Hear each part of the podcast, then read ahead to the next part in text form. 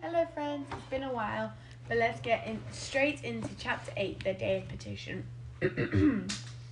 Selfish, vain, and cruel. Selfish, vain, and cruel.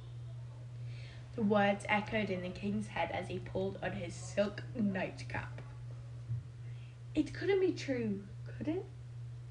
It took Fred a long time to fall asleep, and when he woke in the morning, he felt, if anything, worse.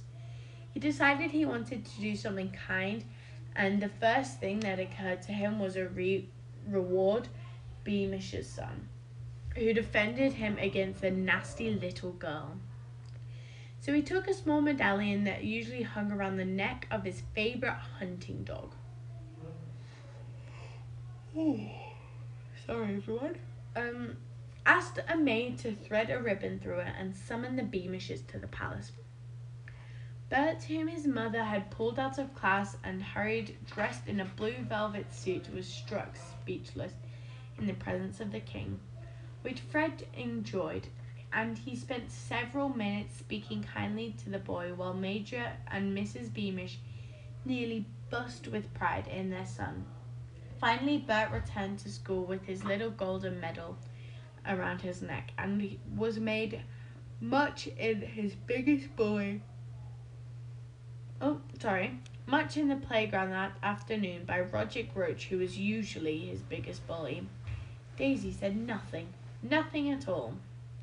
And when Bert caught her, her eye, he felt hot and uncomfortable and shoved the medal out of sight beneath his shirt.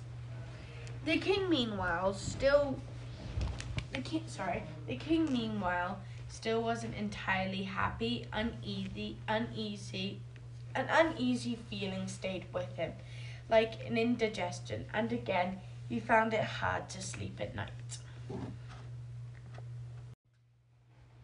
When he woke the next day, he remembered that it was the day of petition. The day of petition was a special day held once a year when the subjects of cornucopia were permitted an audience within the king. Naturally, these people carefully screened by Fred's advisers before they were allowed to see him. Fred never dealt with the big problems. He saw people whose troubles could be solved with a few gold coins and a few kind words. A farmer with a broken plough, for instance, or an old lady whose cat died. Fred had been looking forward to the day of petition. It was a chance to dress up in his fancy clothes, and he found it so touching to see how much he meant to ordinary people of Cornucopia. Fred's dresses were waiting for him after breakfast with the new outfit he'd requested just the previous month white satin pantaloons, a matching doublet with gold and pearl buttons, a cloak edged with ermine, and a lined and lined in scarlet, and white satin shoes with gold and pearl buckles.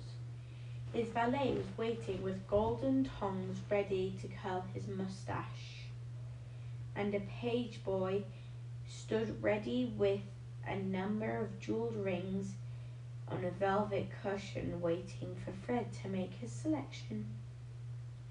Take it all away. I don't want it, said King Fred crossly, waving an outfit waving at the out waving at the outfit the dresses were holding up for his approval.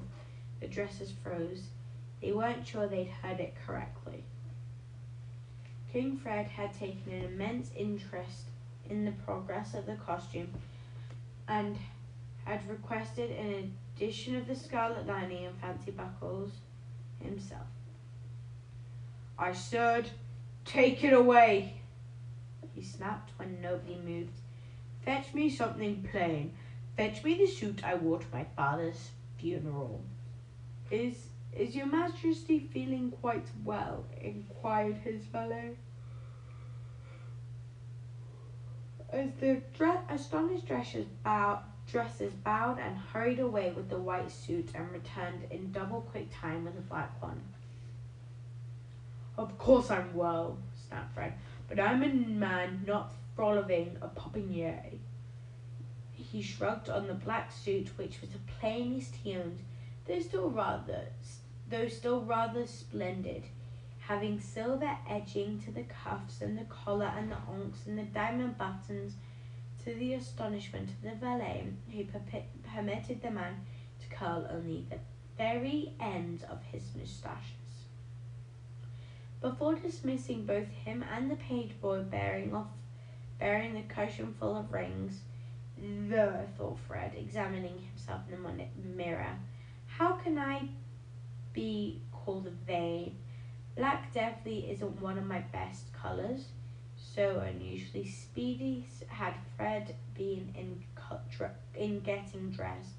The Lord Spittleworth, who was making one of Fred's servants dig earwax out of his ears, and Lord Flapoon, who was guzzling a plate of the Duke's delights, which he'd ordered from the kitchen, were caught by surprise and came running out of their bedrooms, pulling on their waistcoats, hoping they'd hopping as they put on their boots. Hurry up, you lazy ch- hurry up, you lazy chaps, called King Fred, as the two lords chased him down the corridor. There are people waiting for my help. And would a selfish king and would a selfish king hurry to meet simple people who wanted favors from him? thought Fred. No, he wouldn't. Fred's advisers were shocked to see him on time, and plainly dressed for Fred indeed. Herringbone, the chief adviser, wore an approving smile as he bowed. Your Majesty is early, he said. The people will be delighted. They've been queuing since dawn. Show them in, Herringbone, said the king, settling him on his throne and gesturing to Spittleworth and Flapoon. Sorry I'm yawning so much, everyone.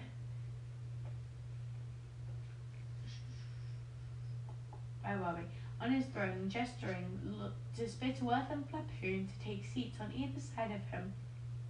The doors were opened, and one by one the petitions entered. Red subjects often became tongue tied when they found themselves face to face with the real live king whose pictures hung in their town. Halls, pictures in town halls. Some began to giggle or forgot what they'd come for, and once or twice people fainted.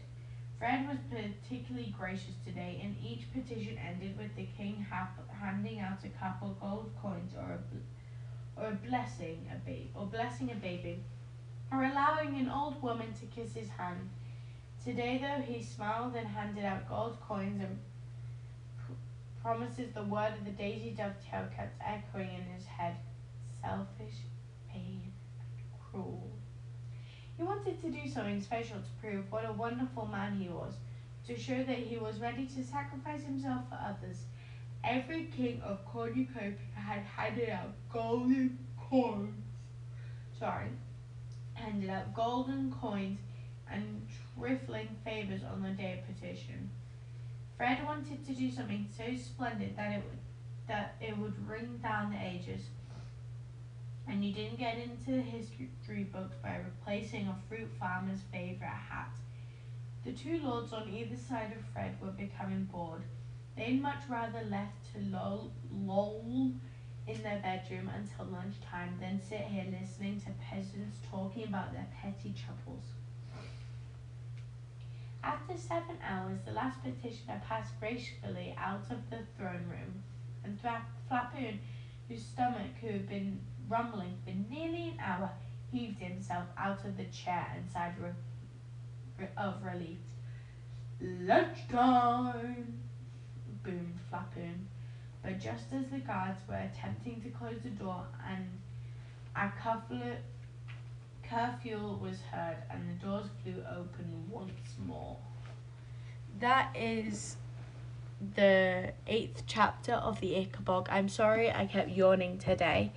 Um, uh, it's just a bit tiring because I've had a full day tomorrow I will try to do it uh, earlier on in the day so it's not so late for me right now filming this so or recording this so I can do my best audio But thank you for listening to chapter 8 of the Ickabog.